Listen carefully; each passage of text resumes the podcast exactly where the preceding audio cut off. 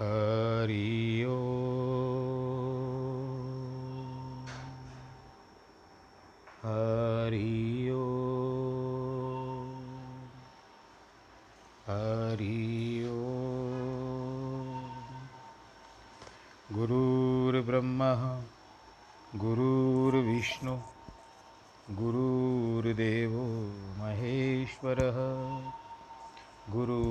गुरुर्साक्षात् परब्रह्मः।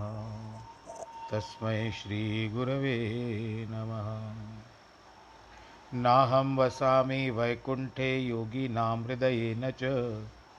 मद्भक्तां यत्र गायन्ति तत्र तिष्ठामि नारद। जिस घर में हो आरती, चरण कमल चितलाय, तहाँ हरि वासा करे ज्योत अनंत जगाए जहाँ भक्त कीर्तन करे, बहे प्रेम दरिया, तहाँ हरि श्रवण करे सत्यलोक से आए। सब कुछ दीना आपने, भेंट करूँ क्या ना? नमस्कार की भेंट लो, जोड़ू मैं दोनों हाथ। श्री कृष्ण गोविंद हरे मुरारे, हे नाथ नारायण वासुदेव। श्री कृष्ण गोविंद हरे मुरारे हे नाथ नारायण वासुदेव। हे नाथ नारायण वासुदेव। श्रीनाथ नारायण वासुदेव। नारायणं नमस्कृत्यं नरं चैव नरोत्तमं देवीं सरस्वतीं व्यास ततो जयमुदीरयेत्। बोलो कृष्ण कन्हैया लाल की जय आज इस श्रीमद् भगवत गीता का की यात्रा जो की है, आरंभ कर, की है दो दिन पहले, आज हम कल तक पहला अध्याय समाप्त हुआ। आज हम दूसरे अध्याय की ओर अग्रसर हो रहे हैं। ये दूसरा अध्याय जो है, ये इसका अर्थ है सांख्य योग। इसमें बहुत सारी बातें आती है, संख्या बताई जाती है, शरीर में कितने अंग है और आत्मा का शरीर के साथ क्या संबंध है? पंच तत्व का शरीर किस तरह से बना हुआ है? यही सांख्य योग भगवान नारायण जी के अवतार है कपिल मुनि। उन्होंने में भी, उन्होंने भी श्रीमद् भागवत के अंतर्गत जब तृतीय स्कंद आता है तो उन्होंने अपनी माता देवहूति को सुनाए थे। और यहाँ पर भगवान श्री कृष्ण अर्जुन को सुना रहे हैं। आपको पता होगा, कपिल मुनि, करदम मुनि के पुत्र थे, भागवत के अंतर्गत माता का नाम देवहूति था, और अंत समय में उन्होंने अपनी माता को सांख्य योग बताया, ज्ञान दिया और फिर वे कपिल आश्रम, जो कलकत्ते की तरफ़ है, कपिल मुनि आश्रम, गंगा नदी के तट पर, वहाँ पर, और जिन्होंने सगर के साठ हज़ार पुत्रों को भस्म कर दिया था, जिसके कारण गंगा नदी को भागीरथ जी को लाना पड़ा था। वे कपिल मुनि भगवान नारायण जी के अवतार माने गए हैं। उसके बाद देवती को जब ज्ञान दे करके चले गए तो उस समय में आपको पता होगा कि गुजरात में ही सिद्धपुर है। और वहाँ पर तीर्थ में, वहाँ पर देवती ने अपने, यानी समाधि के द्वारा अपने शरीर का त्याग कर दिया था। इसी कारण कई जो महिला वर्ग हैं, उनके पिंडदान वहाँ पर होते हैं। ये गुजरात वालों को भली भांति ज्ञात होगा। अब आगे चलते संजय कहते हैं श्रीमद् भगवत गीता में, दूसरे अध्याय में। संजय उवाच तम तथा कृपया विष्टामश्रुपूर्णा कुलेक्षण विषिदंतमिदम वाक्य मुवाच मधुसूदन पहले श्लोक में यही बताया गया है हिंदी में कि संजय ने कहा, इस प्रकार करुणा से युक्त, आंसुओं से पूर्ण तथा व्याकुल नेत्रों वाले दुखी अर्जुन ने भगवान मधुसूदन से कहा। भगवान कृष्ण का नाम मधुसूदन क्यों पड़ा है? क्योंकि मधु नामक दैत्य को भगवान जी ने मारा था। मधु कैटप नामक दो भाई थे, उनमें से मधु था। मधु नामक दैत्य को मारने के कारण भगवान जी का नाम मधुसूदन पड़ा है, कृष्ण भगवान जी का नाम। दूसरे में यह बताया गया है कि श्री भगवान ने कहा, इस संकट की बेला में यह तुम्हें अज्ञान अकस्मात कैसे उत्पन्न हो गया? ये श्रेष्ठ पुरुषों का कर्तव्य नहीं है। यह अज्ञान न स्वर्ग दिलाने वाला है, न यश बढ़ाने वाला है। अतः हे अर्जुन नपुंसक मत बनो।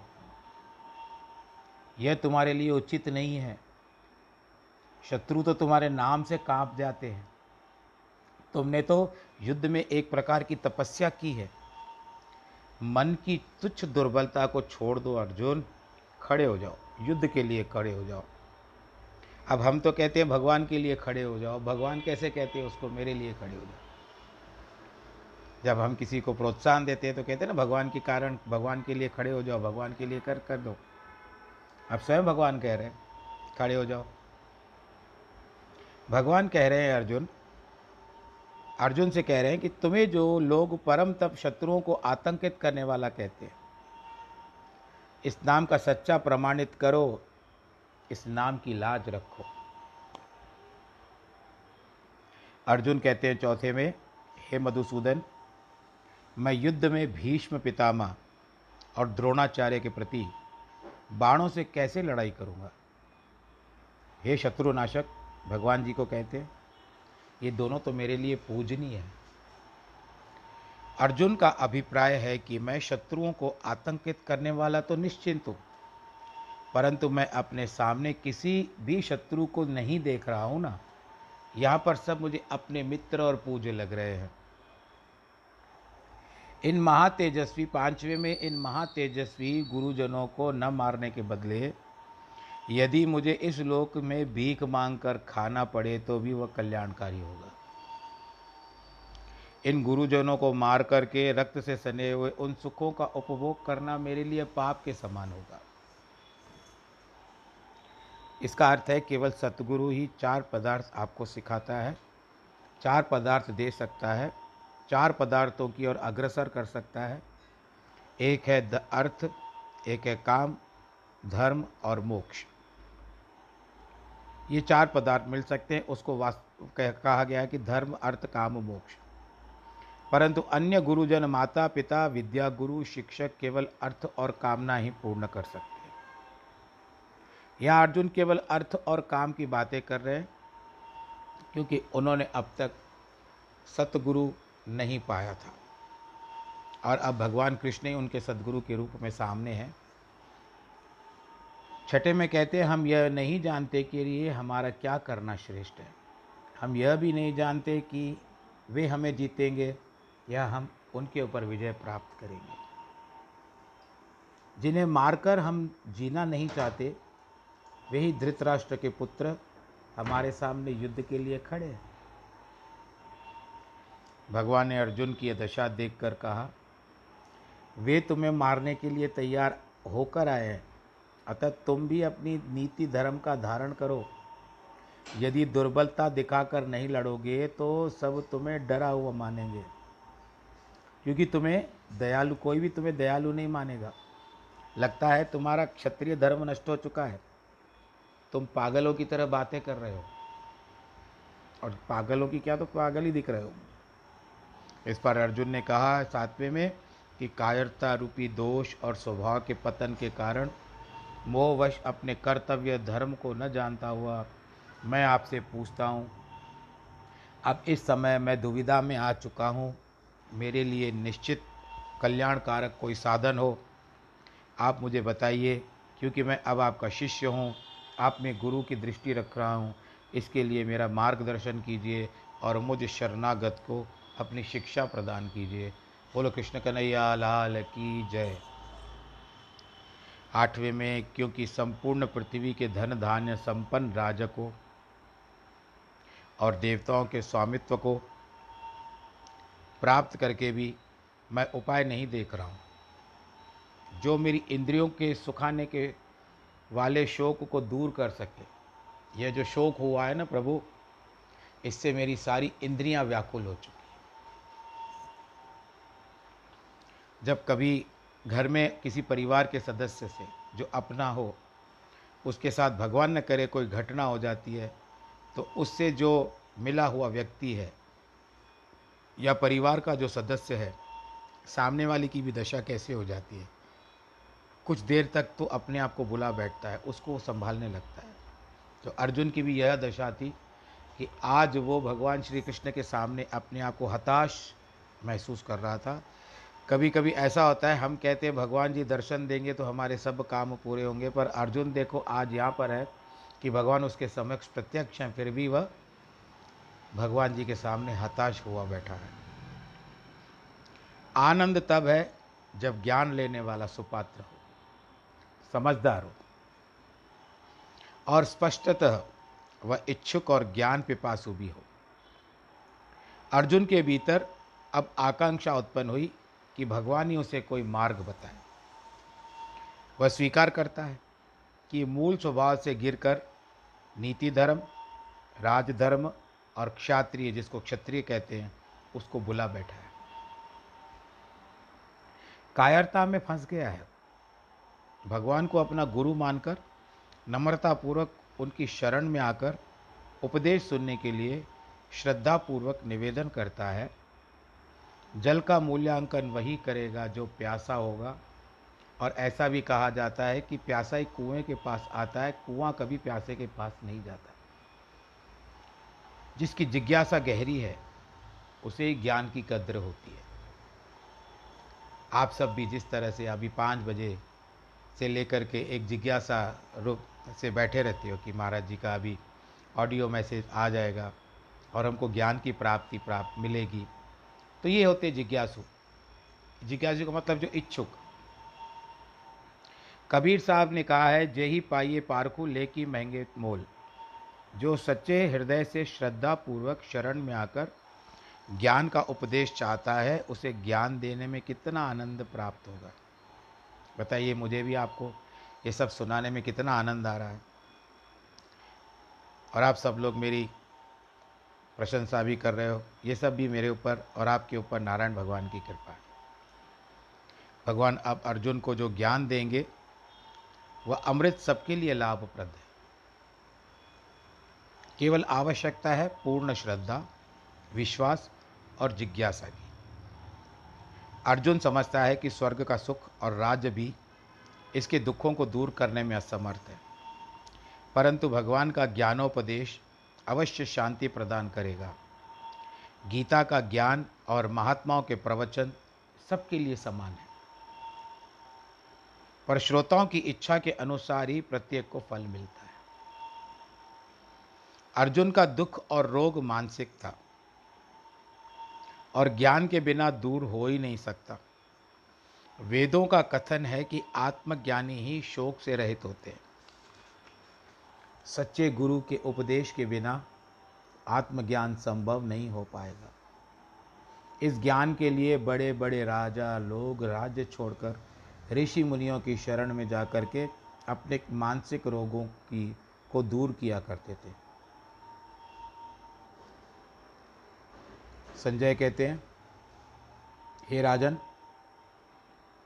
निद्रा को जीतने वाले अर्जुन ने ऋषिकेश अंतर्यामी श्री कृष्ण से ऐसा स्पष्ट कहा है गोविंद, अब मैं आपको यह बता रहा हूँ, मैं अब युद्ध करने वाला नहीं हूँ। तब दसवें में भगवान जी ने कहा, धृतराष्ट्र। संजय ने कहा, धृतराष्ट्र ऋषिकेश ने भगवान श्री कृष्ण को ऋषिकेश बताया गया। ऋषिकेश ने मुस्कुराकर दोनों सेनाओं के मध्य में शोकायुक्त अर्जुन को ये वचन कहे, भगवान जी मुस्कुराते क्यों हैं? एक तो देखा कि ज्ञान के बिना अर्जुन कैसे विद्वान, अर्जुन जैसा विद्वान और योद्धा भी दुर्लभ हो गया। दूसरा यह कि श्री कृष्ण का अर्जुन पर स्नेह था। अतः यह देखकर प्रसन्न हुए कि अब अर्जुन ठीक रास्ते पे आ रहा है। मूलतः गीता का उप, उपदेश इस अध्याय के ग्यारहवें श्लोक से प्रारंभ होता है। इसके श्रवण सुनने और मनन करने से दुख दूर हो जाते हैं। चार पदार्थ जो मैंने पहले भी बताया धर्म अर्थ काम मोक्ष प्राप्त होते हैं। और वक्ता जिस तरह से मैं वक्तव्य दे रहा हूँ भगवत गीता के ऊपर उसको वक्ता कहते हैं वक्तव्य देने वाले को। और जो अपने कानों कानों को श्रवण कहा गया है और इसमें जो सुनता है, उसको श्रोता कहते हैं। इस कलयुग में गीता के ज्ञान, कथन तथा श्रवण, कहना, सुनना, बड़े पुण्य से और प्रभु की कृपा से ही प्राप्त होता है। भगवान जी कहते हैं, जिनके लिए शोक नहीं करना चाहिए, तुम उनके लिए शोक करते हो और फिर बातें करते हो पंडितों की तरह। परंतु पंडित आत्मज्ञानी तो मरे हुए लोगों तथा जीवित लोगों के लिए शोक करते ही नहीं। भगवान अपने परम भक्त अर्जुन को यहाँ सांख्य तत्व का उपदेश दे रहे हैं। इसलिए कि उसके भ्रम, मोह और दुर्बलता दूर हो जाए। उसकी मानसिक क्षीणता भी दूर हो जाए। भगवान कहते हैं, अर्जुन, तुम बातें तो ज्ञानवानों जैसी करते हो। सामने खड़े हुओं को मारूँगा तो कुल नष्ट हो जाएगा। बेचारी उनकी स्त्रियाँ क्या करेगी? भ्रष्ट हो जाएँगी। वर्ण संकर संतान उत्पन्न होगी। सब नरक में जाएँगे। ऐसे ऐसी बातें कर रहे हो। परंतु तुम पंडितों वाले कर्तव्य को तो दिखा नहीं रहे हो। केवल बातों का, बातें करने से ही नहीं चलता है। बातों से ही अपना ध्यान मत बटाओ। क्योंकि सबका शरीर जो है, जो भी संसार में आया है उस सबका शरीर नश्वर है। इनके लिए शोक करना व्यर्थ है। भीष्म पितामह और द्रोणाचार्य के लिए तो शोक करना उचित नहीं है, क्योंकि मूलतः वे अमर हैं और तथा गुणवान और शुभ कर्म करने वाले हैं। बुद्धिमान और ज्ञानवान न किसी मरे हुए के लिए शोक करता है और न किसी जीवित के लिए दुख करता है, क्योंकि वह जानता है कि आत्मा न जन्म लेती है और न मरती है। मृत्यु नाम की कोई वस्तु है ही नहीं। स्थूल शरीर से सूक्ष्म शरीर के अलग होने को मृत्यु कहते हैं। जो शरीर उत्पन्न हुआ, वह अवश्य नष्ट होगा। आत्मा तो अविनाशी और अमर है। यह संपूर्ण संसार जो दिखाई देता है, उसके जन्म के साथ मृत्यु भी संयुक्त है, जुड़ी हुई है। बादलों से बिजली की चमक निकलती है। उस प्रकाश के समय जो अपना काम निकाल लेता है, वही बुद्धिमान माना जाता है। इस प्रकार ये शरीर भी अल्पकाल के लिए मिला है, या जिसकी जितनी आयु है, उसके कारण उनको शरीर मिला है, कई लोग अकस्मात मृत्यु को प्राप्त हो जाते हैं। कभी किसी दुर्घटना में, कभी किस प्रकार से। इसीलिए इससे भी अपना काम जल्दी निकाल लेना चाहिए, क्योंकि यह नश्वर है और कभी न कभी तो नष्ट हो ही जाएगा। आज की जो हालात है, आज के समय में, जिस तरह से विश्व में महामारी फैली हुई है, उसमें देखो कितने लोगों की मृत्यु हो रही है। तो क्या उन्होंने जन्म लेते समय ये बै, गीता से हट करके हम विचार कर रहे हैं कि तो क्या उनको ये पता था कि जब हम बड़े होंगे या सयाने होंगे या किसी भी आयु पर पहुँचेंगे, आयु सीमा पे पहुँचेंगे तो उस समय कोरोना नामक एक महामारी फैलेगी जिससे हमारी मृत्यु हो सकती है। तो किसी को भी अपना भविष्य काल का पता नहीं होता, वर्तमान में ही सभी जीते हैं। अब फिर गीता की ओर चलते हैं कि प्रश्न उत्पन्न होता है कि वशिष्ठ बड़े बड़े मुनियों ने पुत्रिदा पुत्रादिकों की मृत्यु पर शोक प्रकट किया था। तो फिर भगवान कैसे कहते हैं कि मित्रों और बुज़ुर्गों की मौत पर शोक नहीं मनाना चाहिए? परंतु उस शोक और अर्जुन के शोक में आकाश पाताल का अंतर है। इनका शोक सांसारिक और व्यवहारिक था। सबको धारण करना ही पड़ता है और क्षणिक होता है, क्योंकि पुत्रादिकों से स्नेह होता ही है और वियोग में दुख होना स्वाभाविक है। वशिष्ठ मुनि के पुत्रों को जब विश्वामित्र ने मार डाला, तब मोहवश उनको भी दुख प्राप्त हुआ विश्वामित्र, आपको पता होगा कि किसी समय में क्षत्रिय थे। वो वशिष्ठ मुनि के पास आए थे तो वशिष्ठ जी ने उनका आतिथ्य किया। तो वहाँ पर कामधेनु, बहुत सारी सेना के साथ आए थे। उसके पश्चात आतिथ्य प्राप्त करके उन्होंने कहा कि मेरी आपने सारी सेना का आतिथ्य किया, हम अतिथि के रूप में आपके पास आए। और हमको बताइए कि क्या कारण है? कहते, मेरे हाथ में कुछ नहीं है। कुदरत से इंद्र के द्वारा भेजी हुई गौ माता है, जिसका नाम है कामधेनु। उन्होंने सारी व्यवस्था की है। तो विश्वामित्र ने कामधेनु लेने की इच्छा की तो वशिष्ठ जी ने कहा, ये मेरे पास अमानत है। मैं इसको नहीं दे सकूँगा। जिसके कारण विश्वामित्र ने क्रोध में आकर के उसके सौ पुत्रों को मृत्यु के घाट उतार दिया। जब वो क्षत्रिय थे, यानी तब ऋषि नहीं बने थे और उसके बाद वशिष्ठ जी अपने पुत्रों के वियोग में उन्होंने विचार किया कि मैं पुत्र जो हैं, इनके सिवा मैं कैसे जीवन यापन करूँगा। आपको पता है कि वशिष्ठ जी अयोध्या में भगवान राम के जो परिवार है, दशरथ के, महाराज दशरथ के, उनके कुल गुरु थे। उन्होंने सरयू में छलांग लगा दी। अपने जीवन की ई लीला को समाप्त करने की इच्छा की। सरयू नदी विचार करती है कि ऐसा बड़ा ऋषि जिसने मुझमें छलांग लगा दी है तो इसके मेरे अंदर आने के कारण मुझे भी ब्रह्म हत्या का पाप लगेगा। मैं इनको कैसे डुबाऊँ? इसके लिए क्या किया? सरयू नदी ने अपने को सौ हिस्सों में बांट दिया, जिसके कारण जल का वेग हल्का हो गया और वशिष्ठ मुनि की मृत्यु नहीं हुई, डूब नहीं पाए वो। उस समय से उसको सरयू नदी को शतधा भी कहते हैं। अर्जुन का दुख उत्पन्न हो गया अज्ञान से, क्योंकि वह खुद को तथा अन्य सबको पंच तत्वों का बना हुआ शरीर समझ रहा था। समझता था कि ये मारने से मर जाएँगे। इसी मोह के कारण वह अपना क्षत्रिय धर्म भुला बैठा था। यह तो श्री रामचंद्र ने भी सीता हरण के समय में माता सीता के वियोग में बहुत सारा दुख प्रकट किया था। और लक्ष्मण को भाला लगा, मूर्छित हो गए, तब भी श्री राम जी ने क्रोध, तब भी श्री राम जी ने शोक उत्पन्न किया था। यह सब सांसारिक शोक था।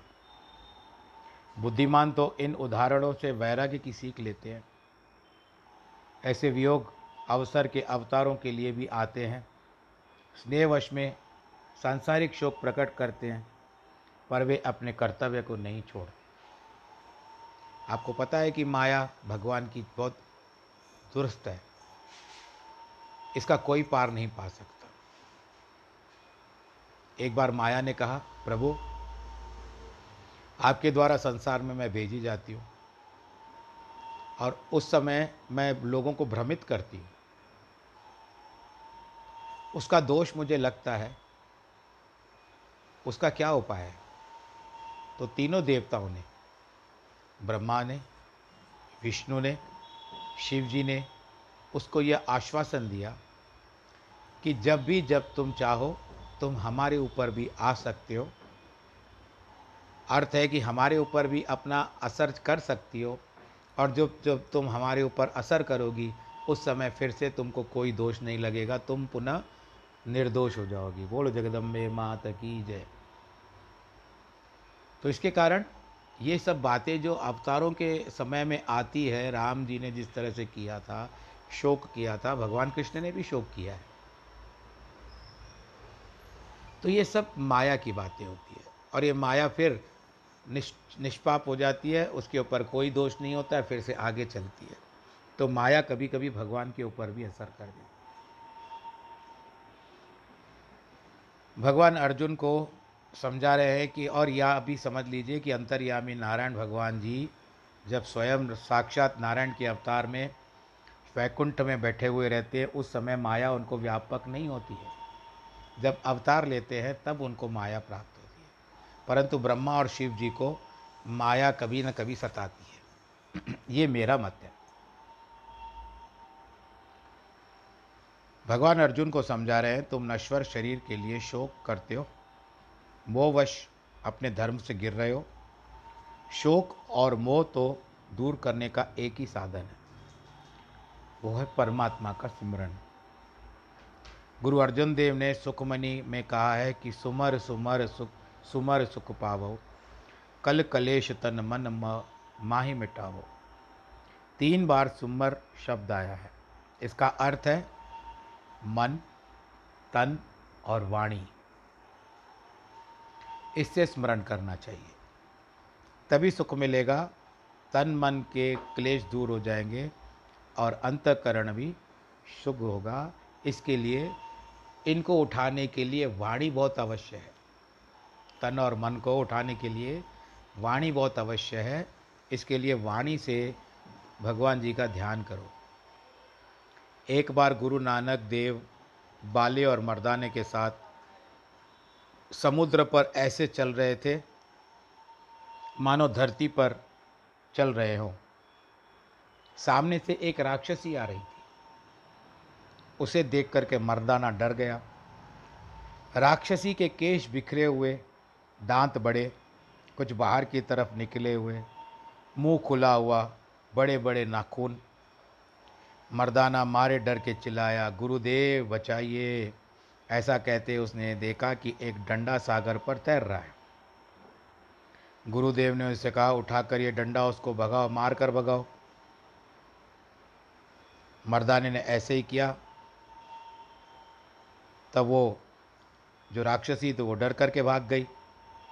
गुरुदेव ने उसे कहा, जब मर्दा ने पूछा, गुरुदेव, यह कौन थी? महाराज जी ने बताया, हे पुत्र, वह थी कल्पना और यह डंडा था ज्ञान का। जिसके पास विवेक का डंडा है, उन्हें यह कल्पना या उससे उत्पन्न क्लेश कभी भी नहीं सताते ज्ञान आएगा, अंतकरण भी शुद्ध शुद्ध हो जाएगा।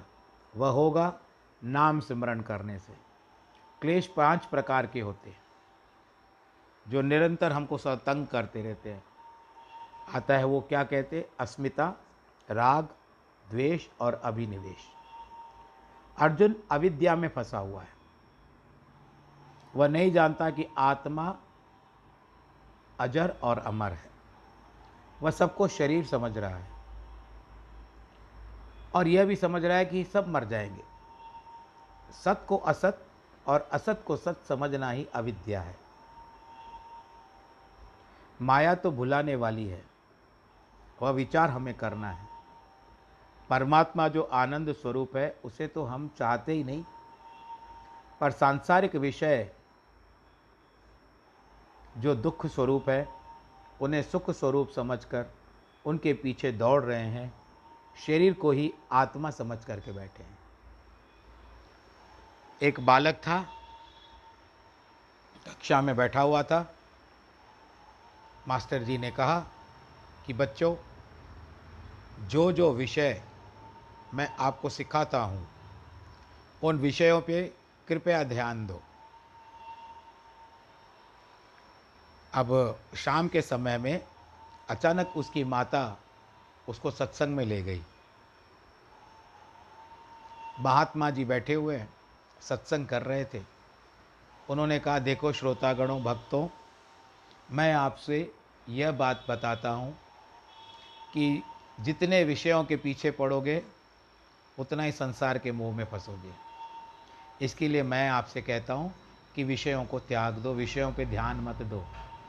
तो ये अपने मित्र से कहता है कि मैं किसकी बात मानूं? बालक कहता है, एक और कहा जाता है कि विषयों पे ध्यान दो और दूसरा, महात्मा जी कह रहे हैं कि विषयों का त्याग कर दो। अब उस बेचारे निर्दोष बालक को इस बात का पता नहीं कि वो विषय कौन से हैं और ये विषय कौन से हैं। तो इस तरह से हम लोग भूल भुलैया में घूमते रहते हैं।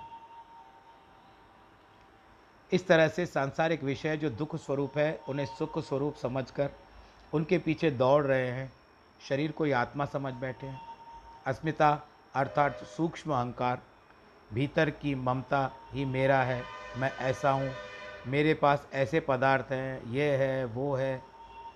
बाहर से तो कहते हैं कि सब कुछ परमात्मा का है, परंतु फिर भी भीतर से मोह उनमें रहता है। कईयों को तो नींद भी नहीं आती। राग अर्थात प्रीति, द्वेष अर्थात घृणा या नफरत। कुछ जीवों और पदार्थों में प्रेम रखकर कुछ वैर से कम करके हम जी रहे हैं, सबको समान रूप से देखते हैं। कई लोग आकर के हमारे जीवन में जुड़ भी जाते हैं। हमारा भी उनके साथ घनिष्ठ संबंध हो जाता है। फिर धीरे धीरे करके हमको देखता है, हमारा एक प्रकार से जैसे हमारा उनके प्रति राग हो रहा है। और हम कहते हैं कि हम दोनों जी नहीं पाएँगे एक दूसरे के प्रति।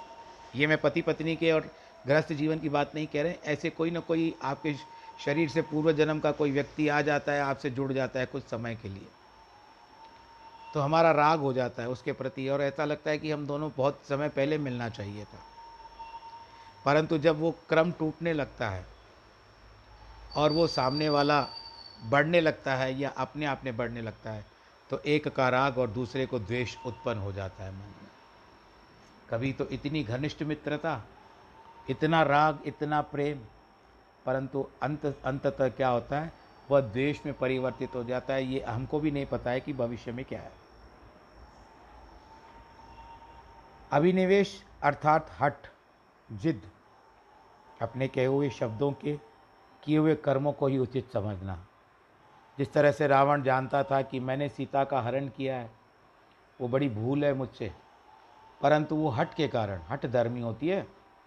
आप लोगों ने सुना होगा। कि चार प्रकार के हट होते हैं। एक हट होता है राजहट एक होता है ऋषि हट, एक होता है बाल हट और एक होता है स्त्री हट।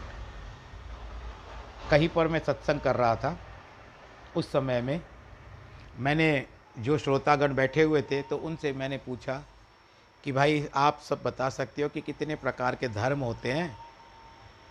कितने प्रकार के हट होते हैं तो सबने तीन तीन बताए। परंतु चौथा जो धर्म होता है, जो होता है ऋषि हट, वो किसी को ध्यान में नहीं आ रहा था। एक बालक भी बैठा हुआ था। वो सबको ध्यान से देख रहा था। और मुझे लगा सामने ही बैठा हुआ था पंक्ति में, मुझे लगा कि ये कुछ बालक कहना चाहता है। तो मैंने कहा, बेटा बताओ, तुम कुछ कहना चाहते हो? कहते हाँ मुझे पता है। मैं इसका उत्तर दे सकता हूँ। तो मन में इच्छा हुई, जा जिज्ञासा हुई कि क्या बताएगा? कहते, ठीक है बेटा, देखो, मैंने सब कहा बच्चों को, सब जो भी बड़े बैठे हुए थे, इस बच्चे को शाबाशी दो, ये बताने जा रहा है। खड़े होकर के बताओ बेटा। बालक खड़ा हो गया और कहता है, पंडित जी, चौथा होता है पिज़्ज़ा हट। बोलो, कृष्ण भगवान की जय। यानी इस बालक को पता है कि हट, जो पिज़्ज़ा हट है वो उस समय से चलता हुआ आ रहा है। बोलो, कृष्ण कन्हैया, लाल की जय। ये पाँच प्रकार के क्लेश हैं। दूर होंगे तो आत्मा का साक्षात्कार अवश्य होगा। सच्चा सुख भी मिलेगा बारहवें में, क्योंकि आत्मा नित्य है। अतः शोक करना उचित नहीं है। ऐसा नहीं कि मैं किसी काल में नहीं था। तू नहीं था, राजा भी नहीं थे ऐसा भी नहीं था। और भविष्य में हम होंगे। अब हम फिर विचार करते हैं। सौ साल को छोड़ दीजिए। दो सौ साल पहले चलते हैं। दो सौ साल पहले आप सब लोग कहाँ थे? या मैं कहाँ था? हम सब वर्तमान में चल रहे हैं। इसके आगे 200 साल। कितनी पीढ़ियाँ रहेगी हमारी वो भी पता नहीं। आगे 200 साल और है। कलयुग की आयु तो मैंने आपको बता दिया कि चार लाख बत्तीस हज़ार वर्ष। तो आप जितना समय मिलेगा वर्तमान में गुजारोगे। आप वर्तमान में क्या है? घर में बंद रहो, बोलो कृष्ण कन्हैया, लाल की जय। तीन तारीख तक की प्रतीक्षा करो कि तीन तारीख के बाद क्या होने वाला है? खुलेगा या बंद रहेगा, उसका अनुमान लगाते रहो। पर होगा वही जो तीन तारीख को ही होगा। तो जब पता है कि तीन तारीख तक हम कुछ नहीं कर सकते, वर्तमान में ही जीना है, तालाबंदी में ही जीना है तो तालाबंदी में ही जियो। भगवान अर्जुन को समझा रहे हैं, हम सब पहले भी थे, अब भी हैं, भविष्य में भी रहेंगे। केवल शरीर बदलते रहते हैं। आत्मा तीनों कालों में भी वही होती है। नित्य स्थित है, केवल शरीर है। वे कहते हैं, मैं मोटा हूँ, मैं दुबला हूँ, मैं बैठता हूँ, मैं भागता हूँ। यह मैं पने का लक्षण तो आत्मा में ही है। इसलिए वे समझते हैं कि शरीर के मरने के आत्मा भी मर जाती है। भगवान अर्जुन को निश्चित ज्ञान देते हुए कहते हैं, यह भ्रांति है। इसका निवारण के लिए शास्त्र है। जिस तरह से क्षत्रियों का कर्म है कि दूसरों से मार, शास्त्रों, शस्त्रों से मारो, उसी तरह हमको अज्ञान को मारना हो तो हम शास्त्रों के द्वारा मारते हैं। बोलो, कृष्ण कन्हैया, लाल की जय।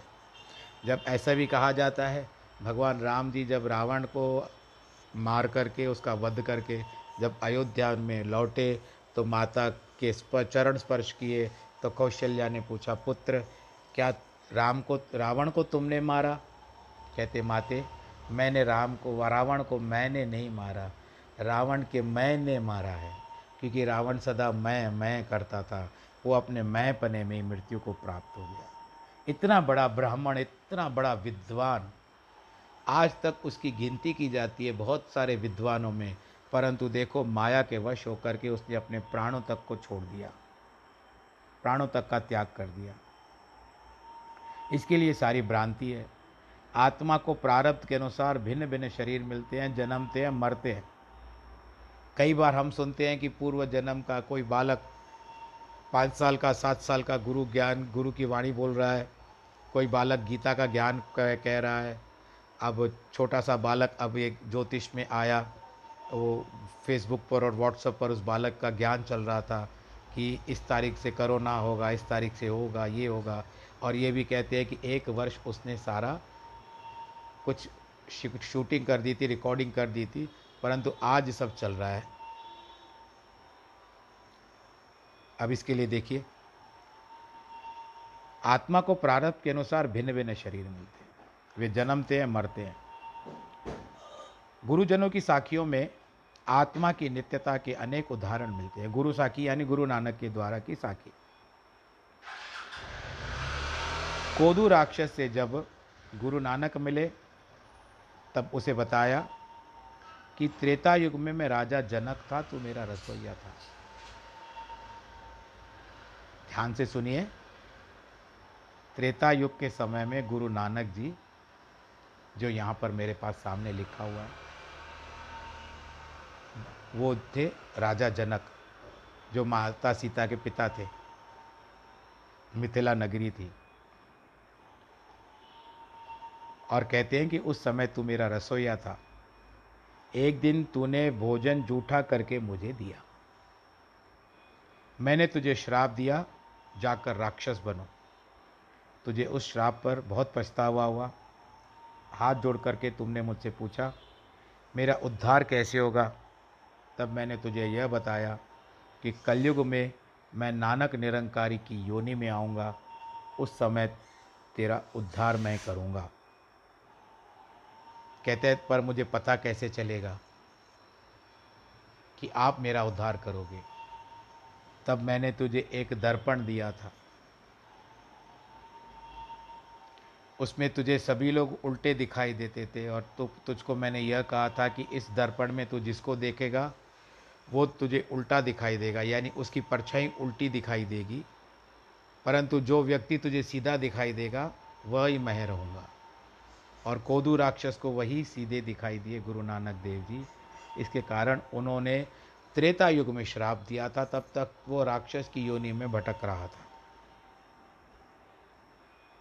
और आकर के उसको कलयुग में पार किया है। बोलो, गुरु नानक देव की जय। कहने का अभिप्राय यह है कि राजा जनक की आत्मा ही गुरु नानक के रूप में आई थी। कोदू राक्षस वाली आत्मा रसोइये की थी। यदि आत्मा न हो, केवल शरीर हो तो कुछ लोग सुखी और कुछ लोग दुखी क्यों हैं?